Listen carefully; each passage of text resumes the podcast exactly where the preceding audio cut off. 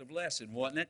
I like how them songs went together. When Jesus steps in, you'll know it's real. Amen. If I could somehow just squeeze the message into all that tonight, because it's about sin and death and judgments, what I'm preaching on. But what a blessing the singing has been. Amen. And thank y'all so much for coming and singing for us tonight. Well, if you'll open your Bible this evening to the book of Second Timothy, chapter 3. 2 Timothy chapter 3, uh, page number 1281, if you have an old Scofield Bible.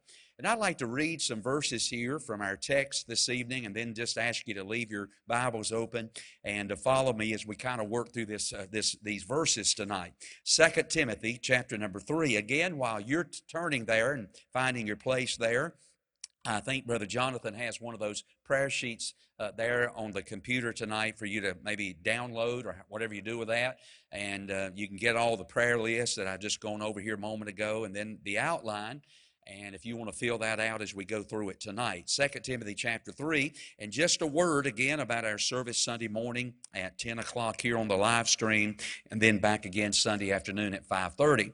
And uh, so we invite you to join us at that time, if you will. Well, let's read tonight, 2 Timothy chapter 3. I want to begin reading with verse number 10. And if you'll just bear with me, I'd like to read the rest of the chapter and then leave your Bibles open and follow me. Verse 10. But thou hast fully known my doctrine, manner of life, purpose, faith, long suffering, charity, and patience, persecutions and afflictions, which came unto me at Antioch and Iconium and at Lystra. What persecutions I endured, but out of them all the Lord delivered me. Yea, and all that will live godly in Christ Jesus shall suffer persecution. But evil men and seducers shall wax worse and worse, deceiving and being deceived. But continue thou in the things which thou hast learned and hast been assured of, knowing of whom thou hast learned them, and that from a child thou hast known the holy scriptures, which are able to make thee wise unto salvation through faith, which is in Christ Jesus. All scripture is given by inspiration of God and is profitable for doctrine, for reproof, for correction, for instruction in righteousness, that the man of God may be perfect, thoroughly furnished unto all good works. These are some great verses tonight, and I don't even, I don't even attempt, I don't, I don't even make a, an attempt tonight to tell you that I'm really going to uh, do a good job of expounding on these verses tonight. But if you'll bear with me, I got just two or three things I'd like to say out of this text tonight that I hope the Lord will use to be a blessing. Let's pray. Father, thank you now for the music, the singing tonight. Lord, thank you for stepping into our mess. And Lord, because you stepped in and changed our life, we know now that it's real. And I'm so glad to know that. I pray now you'd bless your word tonight as we look at this text together. And I pray the Spirit of God would be pleased to, Lord, just put some truths in our hearts from the Word of God that'll help us as we live out these last days. And God, may the Spirit of God uh, help us tonight to give us an understanding and enlightenment to the great verses that are before us in this text this evening. And then if there's anybody listening that's not saved or somebody that is saved, but their life has, uh, has become a real mess because of some bad choices, decisions that they made, I pray this will be the night that they come back to Jesus, repent of their sin, seek God's forgiveness, and purpose in their heart to live in a different way. Bless your word, we pray in Jesus' name. Amen. You know, for quite a while now in our Wednesday evening services, we've been involved in a series of sermons from the New Testament book uh, of Second Timothy. I'm calling this entire series of sermons, I'm calling it a manual for maturity. As we have noted as we've moved through these, uh, these verses, these chapters, Paul is writing his final letter, his final words to his young protege by the name of Timothy. You know, I got to thinking, you know, seems like every great leader in our Bible had a protege, a, a, uh, an assistant, so to speak. I thought about how Moses had a Joshua. I thought about how Elijah had an Elisha. And then we come to our text, we find out that Paul has a young man by the name of Timothy. And as we read these words, what we're reading here literally is the mail of the Apostle Paul. What we have before us tonight is a very personal, intimate letter between two people whose love for the Lord and whose love for each other runs very deeply. Paul, on a previous occasion, has made a visit to the city of Derbe. He has preached the gospel, probably there in the synagogue in Derbe, and a young man gets gloriously saved by the grace of God by the name of Timothy. Sometime later, as Paul returns back into that same area, he finds that the church is abuzz about this young disciple named Timothy, and Paul takes him under his wing and makes him an associate in the ministry. And as of the writing of this letter, Paul now understands that his time on this earth is very short. So he writes to his young son in the faith, encouraging him as well as challenging him to be steadfast and to be and to stand fast in the work of the Lord. And, and, if you've been with us for the past couple of weeks, we've really been anchored down in verse 1, in, down through verse number 5 of this great chapter. And Paul has been writing about the subject of the last days. You know, the one thing that I understand about this, Paul was very emphatic over the fact that he felt like that he and Timothy were living in a period of time known as the last days. And by the way, you and I have to remember that Paul was writing under the inspiration of the Holy Spirit. And as he wrote those words, evidently he was living in a period of time known as the last days. In fact, Paul talked about that in verse 1 down through verse 5. He talked about the period of the last days. He talked about the peril of the last days. And then, as we have talked about for the last several weeks, he's talked about the particulars of the last day. Now, the thing that grips me about all of this if, is that if Paul believed that he and Timothy were living in the last days, how much more should you and I, living 2,000 years beyond that now, how much more should you and I also believe that we are living in the last days? I think reading those verses, verse 2 and 3 and 4 and 5, we come to understand that what Paul wrote about the last days, as we read that, you'd almost think you're reading tomorrow morning's edition of the Winston-Salem Journal. I mean, man, if Paul was living in the last days, surely you and I must be living in the last of the last days. And as we come to these verses that I've read here tonight, Paul has some great words for Timothy as he lives out the last days. Paul understands his time is short. He's about to walk off the scene. He's about to give his life for the cause of Christ, but young Timothy will be left behind to deal with all of the upheaval of the last days. Paul wanted Timothy to be strong in the Lord and not be swayed by the culture or the society that he lived in. Paul wanted Timothy's faith to be firm, not fickle. He wanted his faith to be unmovable and, and not undependable. And Paul says, Timothy, I encourage you now, hang on, live right, do right, and God will bless your life. You know, I think also as you and I live out these last days, we don't need to be swayed by the culture or the society that we're living in. I, I, I, want our faith to be firm, not fickle. I want our faith to be unmovable, not undependable. Boys, we live out these last days. We ought to determine in our heart like never before that we are going to live for God. And then as we come to these verses tonight, uh, there are three things. Paul has a word for young Timothy regarding three things in our text here this evening. So here we go. Let's jump into these three things. First of all, Paul has a word for young Timothy regarding persecution from the world. Persecution from the world. Now, if you look at verse 10, Paul begins to describe himself as a person who has dedicated his life to the Lord. You know, they sang about God stepping in just a moment ago. We know where Paul met the Lord at. I mean, he recounted his testimony over and over and over again throughout the New Testament. We know the Lord, uh, Paul met the Lord on the Damascus Road. And there was, as Paul journeyed uh, from uh, his home to Damascus with letters in his hand, to arrest some more of God's people, there was a revolution or a revelation of the Lord to Paul on the Damascus Road. Paul met the risen Christ on the Damascus Road. There was a revolution in his life. But that, that revelation of the Lord Jesus led to a revolution in Paul's life. Paul was no longer the same after he met the Lord on the Damascus Road. Say, I wouldn't give you a half a hallelujah for a salvation that didn't change your life. And Paul's life was radically changed after he met the Lord. In fact, if you want to look there at verse 10, he mentions about six things there in verse 10, first part of verse 11, six things that just happened in his life when he got saved by the grace of God. First of all, notice what he says about his life. Look at verse 10. But thou hast fully known my doctrine and manner of life. I think what Paul is talking about his life is just simply saying this my doctrine wasn't contradicted by my manner of life. In other words, Paul, what Paul is saying is, I didn't preach one thing and go out and live another thing.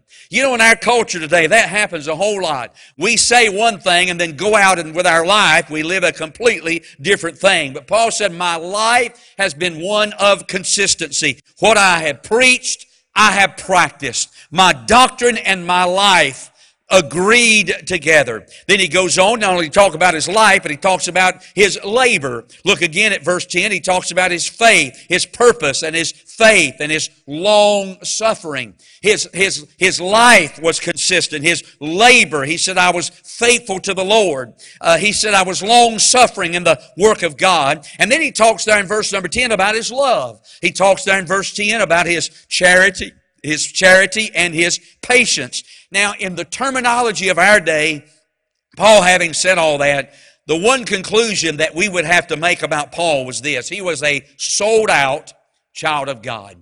I mean, man, his life was fully dedicated to the Lord. Can I say this about Paul? Paul was a man who put God first in his life. He is doing his best to live for the Lord. That didn't mean he didn't have struggles, didn't mean he didn't have some battles, because he did. But his chief ambition in life his chief all consuming desire was to please the Lord. That's the reason Paul said this in 2 Corinthians 5, verse 9. He said, Wherefore we labor, that whether present or absent, we may be accepted of him. Now, in my Bible, I have a Scofield Bible, and Scofield has right out in his notes from the word accepted, he has the word well pleasing. So let me read it to you like this. Fellas, we put that up again. Let me read it to you like this. It goes, Wherefore we labor, that whether present or absent, we may, we may be well pleasing to Him. You know, that ought to be our desires we live out the last days. Man, to please God. Just to hear those words when we get home to heaven, well done, my thou good and faithful servant. But he reminds Timothy that the, as you live for God, some things are going to happen. Look again now at verse number 11. He talks about some difficulties that he's endured the difficulties that he's endured. Look at verse 11. Now he shifts and he starts talking about persecutions and afflictions, which came unto me at Antioch and Iconium and Lystra. In other words, what Paul is saying is, Timothy, this just because you live for the Lord doesn't mean that you won't face some difficulties and some persecutions in this walk of life. Paul mentions some things that's befallen him. For instance, there in verse 11, he talks about the persecutions and the afflictions that came his way. We know from the book of Acts that Paul was a man who was, who was stoned and left for dead. He was beaten. He was falsely accused. He was jailed and he was eventually even killed. Can I say this? The world doesn't appreciate a sold out, Jesus loving, spirit filled child of God. Never has, Never will. In fact, can I tell you this? The world looks at it like a man who fully dedicates his, his life to God. They look at it like that we're wasting our life.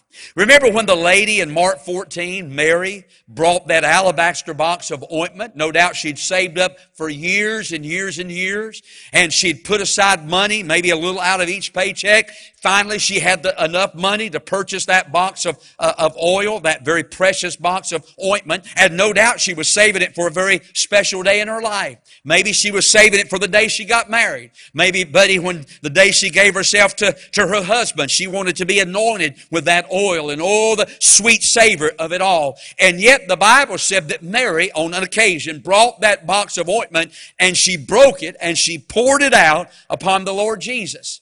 And then the Bible said she got down at the feet of the Lord Jesus and began to wipe his feet with the hairs of her head. And then someone out of the crowd responded, why was this waste of the ointment? Hey, can I tell you something? Anything we pour and lavish on the Savior is not a waste, it's an investment.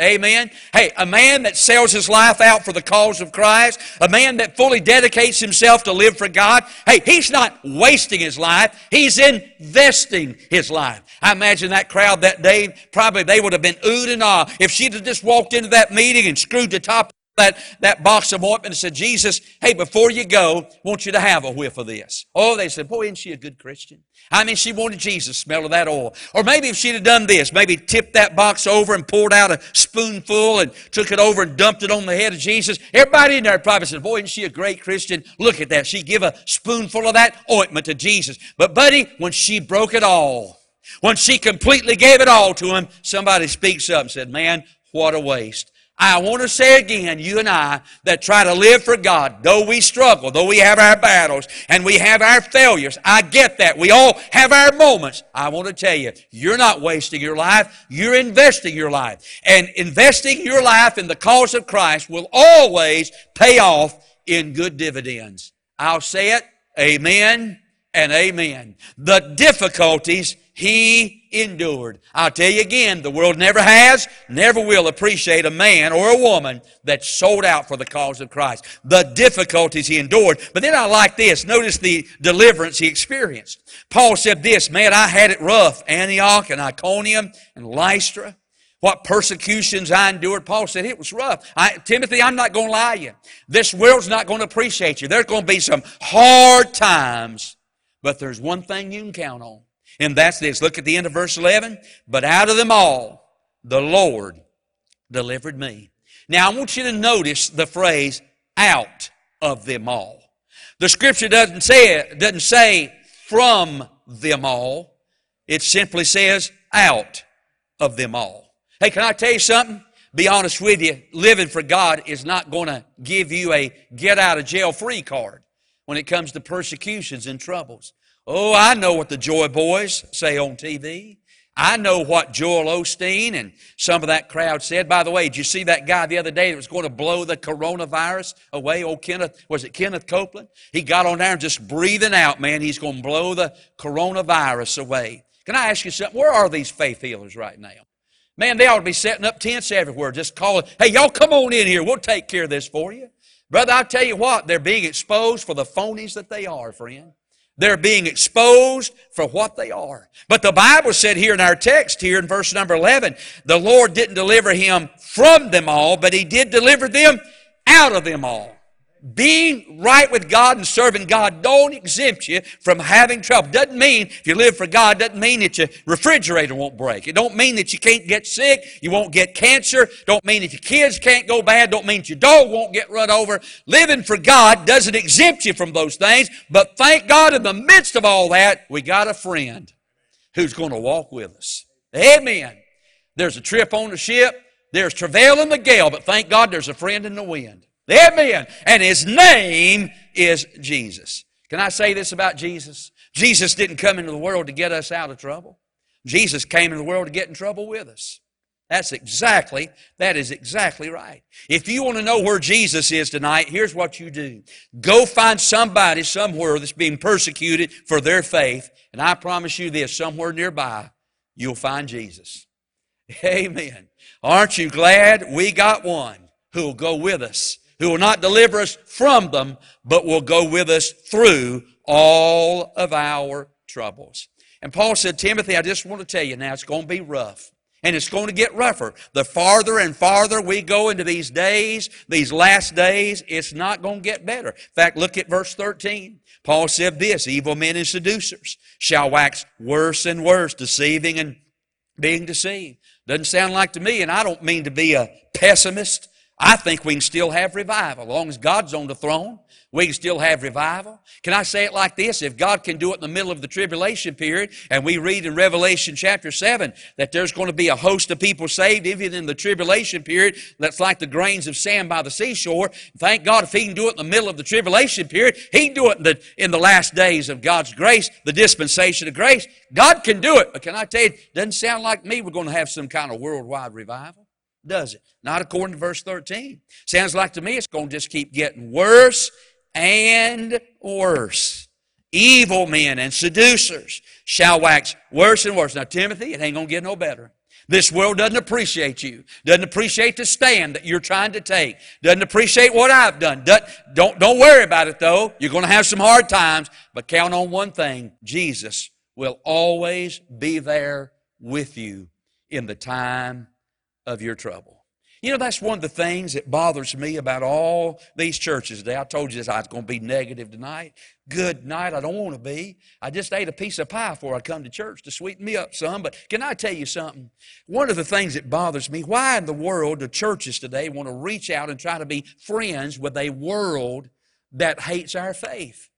Why in the world? Listen, I want to reach as many people in this world that I possibly can, but bless your heart, I'll be a monkey's uncle if I'm going to reach out and shake hands with the world that crucified my Savior and hates old time religion. I'll be a monkey's uncle if I'm going to be a friend with the world that hates old time religion, friend. No, sir. We're going to have some persecution from the world. Number two, this is going so good, let's just take a step further. Not only do we read about Paul had a word regarding persecution from the world, Paul had a word about salvation for the wise.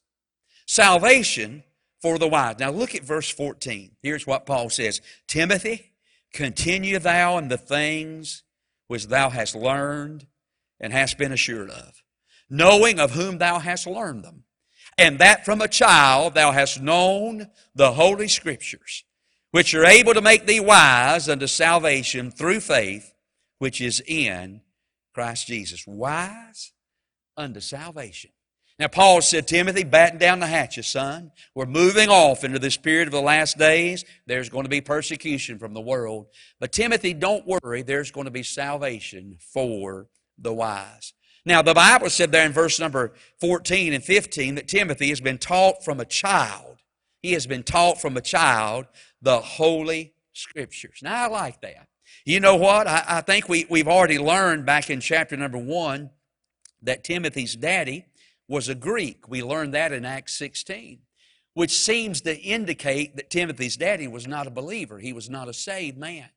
But old Timothy had a saved mama, and he had a saved grandma. His mama's name was Eunice, his grandma's name was Lois. And those two ladies together, they loved Jesus very much. And they taught young Timothy the Word of God. You know, my wife attributes the fact that she is saved and, and uh, married to a preacher today and trying to live right. We both are trying to please the Lord. But my wife attributes that to a godly grandmother. Miss Lisa's grandma that they had in their life, a grandma that loved the Lord and prayed for her family. And the reason that my wife is saved today, uh, she didn't have a mama and a daddy that loved Jesus. Her daddy died before she was born. And she didn't have a mama that loved the Lord. Her mama got saved years later, but she did have a godly grandma. And every time she said she'd go and spend the night at her grandma's house, her grandma would get down and beg the Lord to save her family. Thank God for some godly women and the influence that they have. Can I just say this? Best thing we can do is to teach our children the Bible. You know, many times in many homes, the daddy's not saved. Most, uh, uh, and a lot of times, the daddy's an unbeliever, like in Timothy's family. But thank God for godly women. You know, men are supposed to be the leaders in their family, spiritual heads and leaders of the family, but oftentimes that's not the case. You poor, precious ladies have to step up and fill that void that dear old man don't want to feel. But thank God for the ladies who will put into the minds of their children, into the heart of their children, the Holy Scriptures. You know, I say this often at funerals, you know, and, and I'm a Baptist preacher, and a lot of Baptists don't even believe this anymore. I think the Southern Baptists are really struggling with this right now over whether the fact women are called to preach or not this Beth, uh, this Beth Moore, this so-called self-promoted lady preacher. And man, a lot of Southern Baptist churches are opening their pulpit to this lady. Now, I have a real problem trying to find in our Bible where God calls a woman to preach. I can't find that in the Word of God. But you know what I think is true? I think, in a real sense, every woman is a preacher. Now, hear me out before you cut me off. Hear me out for just a minute. Every woman is a preacher. Her church is her home. Her pulpit is her kitchen counter. And her congregation is her children. Amen. I tell you, some of the hottest sermons I ever heard preached in my life fell from the lips of my dear mama. And I tell you what, she'd preach me to hell and back, and then when she started crying, that hurt me all the worse. I tell you, instead of hearing my mama cry and preach to me about doing what was right, I'd rather, I'd rather have my daddy to whip me any day of the week than to watch her preach and cry to me. And I tell you, probably some of the best preaching I ever heard in my life, some of the preaching my wife's done to our children. That's right. I got some good outlines off some of that, be honest with you. And I tell you what, ladies, ladies, don't you, don't you, don't feel slighted. Just because God hadn't called you to publicly stand in a pulpit somewhere, I'm telling you, God gave you a ready-made congregation. Where are they going to go?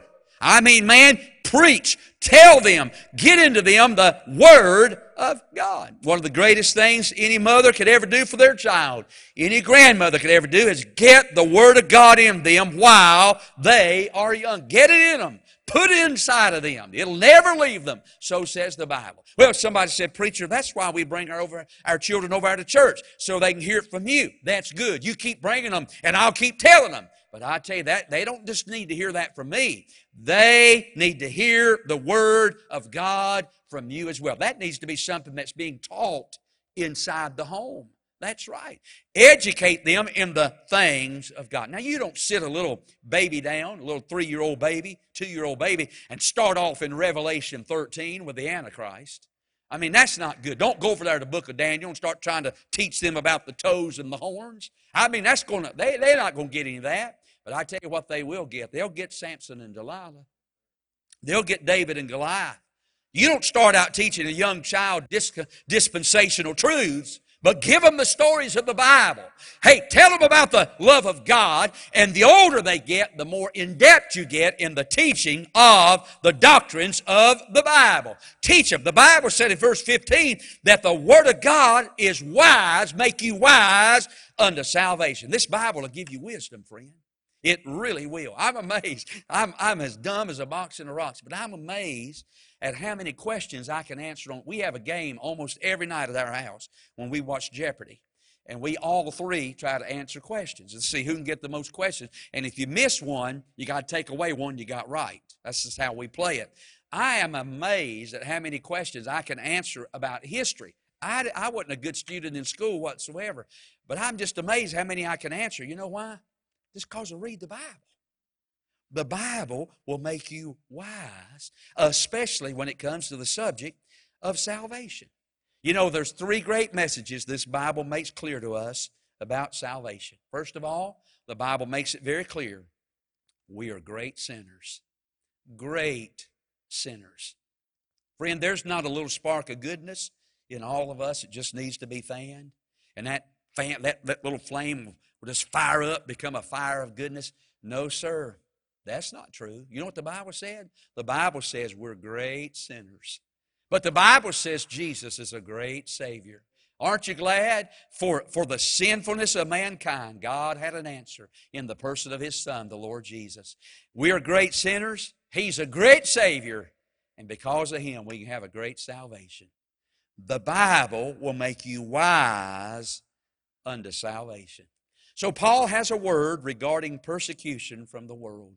Paul has a word regarding salvation for the wise.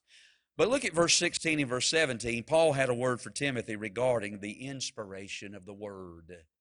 Look at verse 16. All scripture is given by inspiration of God and is profitable for doctrine, for reproof, for correction, for instruction in righteousness, that the man of God may be perfect, thoroughly furnished unto all good works.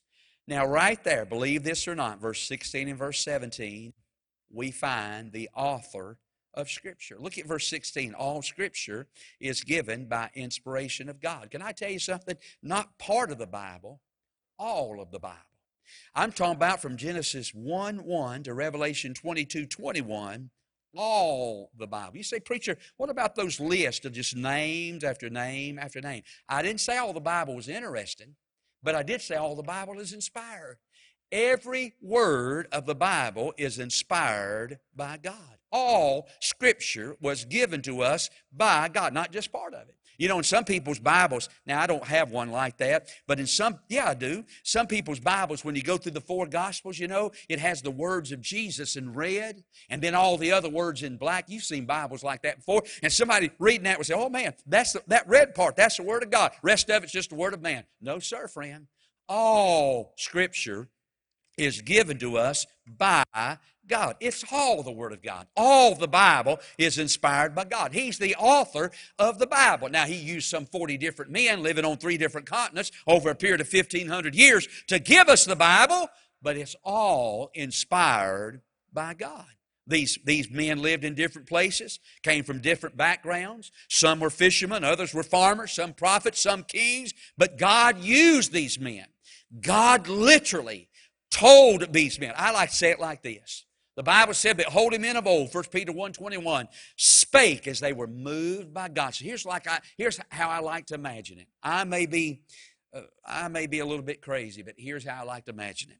I like to imagine it like this, as, as for instance, Paul, as he wrote the Word of God. I, I want to say, number one, God got a hold of Paul's heart. And then, having got a hold of Paul's heart, God got a hold of Paul's head. And then, having got a hold of Paul's heart and Paul's head, God got a hold of Paul's hand. And he wrote as he was moved by the Holy Ghost.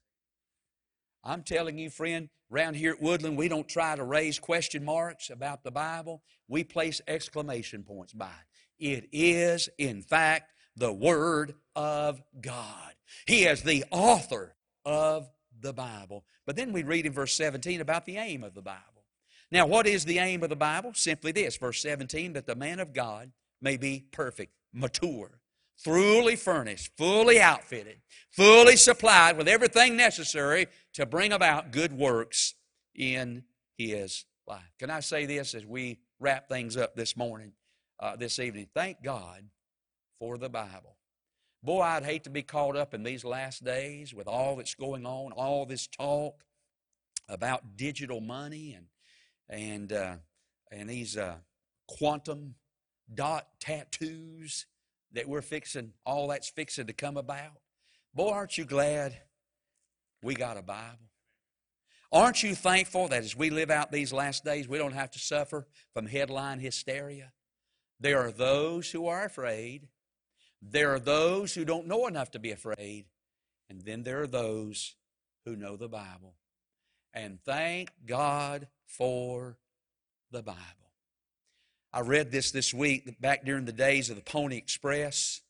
And many of you may have heard about that, the Pony Express. They would travel from St. Joseph, Missouri, to Sacramento, California. Now, that was a trip of some 1,900 miles. And what they did along the way, they had different stations. 40 stations between uh, St. Joseph, Missouri, and Sacramento, California, that Pony Express. And what they would do is these at these 40 different stations were 40 different riders, and their job, their, their responsibility was to get on the horse and ride 50 miles to the next station that day. That was their job.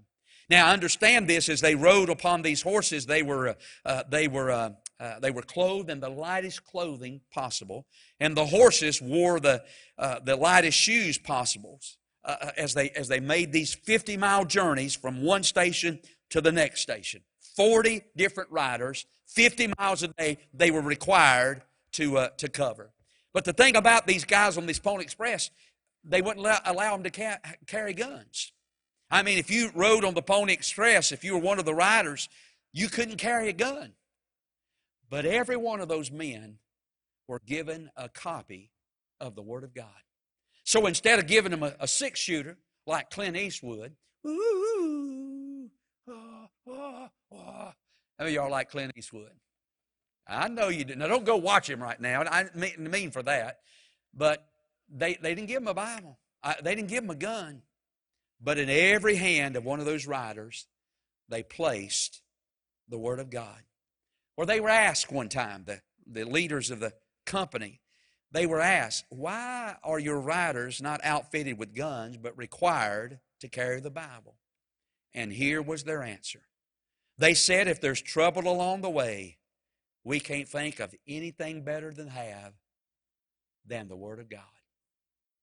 If there's trouble along the way, there's nothing better you can have than the Word of God. Boy, I'll tell you something, there's going to be some trouble now along the way. I think right now we're in the first stage of moving things toward the end right now. I really believe that. this emergency, and this one emergency, we've shut down an entire nation. We've closed up our churches. Buddy, I'm, I'm fearful of where we're headed, but I promise you this right after this emergency, there's going to be another one. And where do we draw the line now? Where do we stop? I'm telling you, we're heading toward the end. These are days of great trouble. But aren't you glad? There's nothing better we can have than a copy of the Bible as we, as we head off into these troublesome days. Well, let's bow our heads for prayer. Father,